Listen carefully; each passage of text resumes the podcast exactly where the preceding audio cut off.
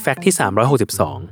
362 ทำไมถึงรู้สึกดีเวลากินยำหรือส้มตำแซ่บๆ หรือบางคนกินแล้ว อาจรู้สึกหัวโล่ง หรือสบายใจอย่างบอกไม่ถูก ความลับของอาหารจานเด็ดเหล่านี้ อยู่ที่ความเล็กจิ๋วที่ซ่อนอยู่ภายใต้สีแดงสุดแสบสัน นั่นคือพริก เพราะพริก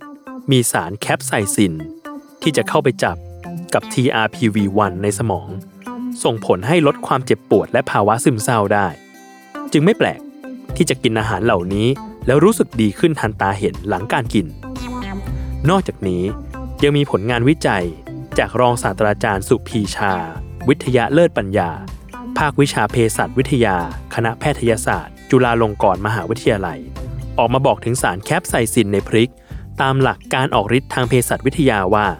มีคุณสมบัติลดน้ำตาลในเลือดได้ อันเนื่องมาจากสารดังกล่าว กระตุ้นการหลั่งอินซูลิน จากข้อมูลทั้งหมดจึงเห็นถึงความเชื่อมโยงได้ว่า เมื่อสารแคปไซซินกระตุ้น ให้เกิดการหลั่งอินซูลินแล้ว ก็จะส่งผลให้ระดับน้ำตาลในเลือดลดลง ช่วยลดภาวะความเครียดของร่างกาย และลดความเสี่ยงต่อภาวะหดหู่ หรือซึมเศร้าอย่างได้ผล แต่ทั้งนี้ทั้งนั้น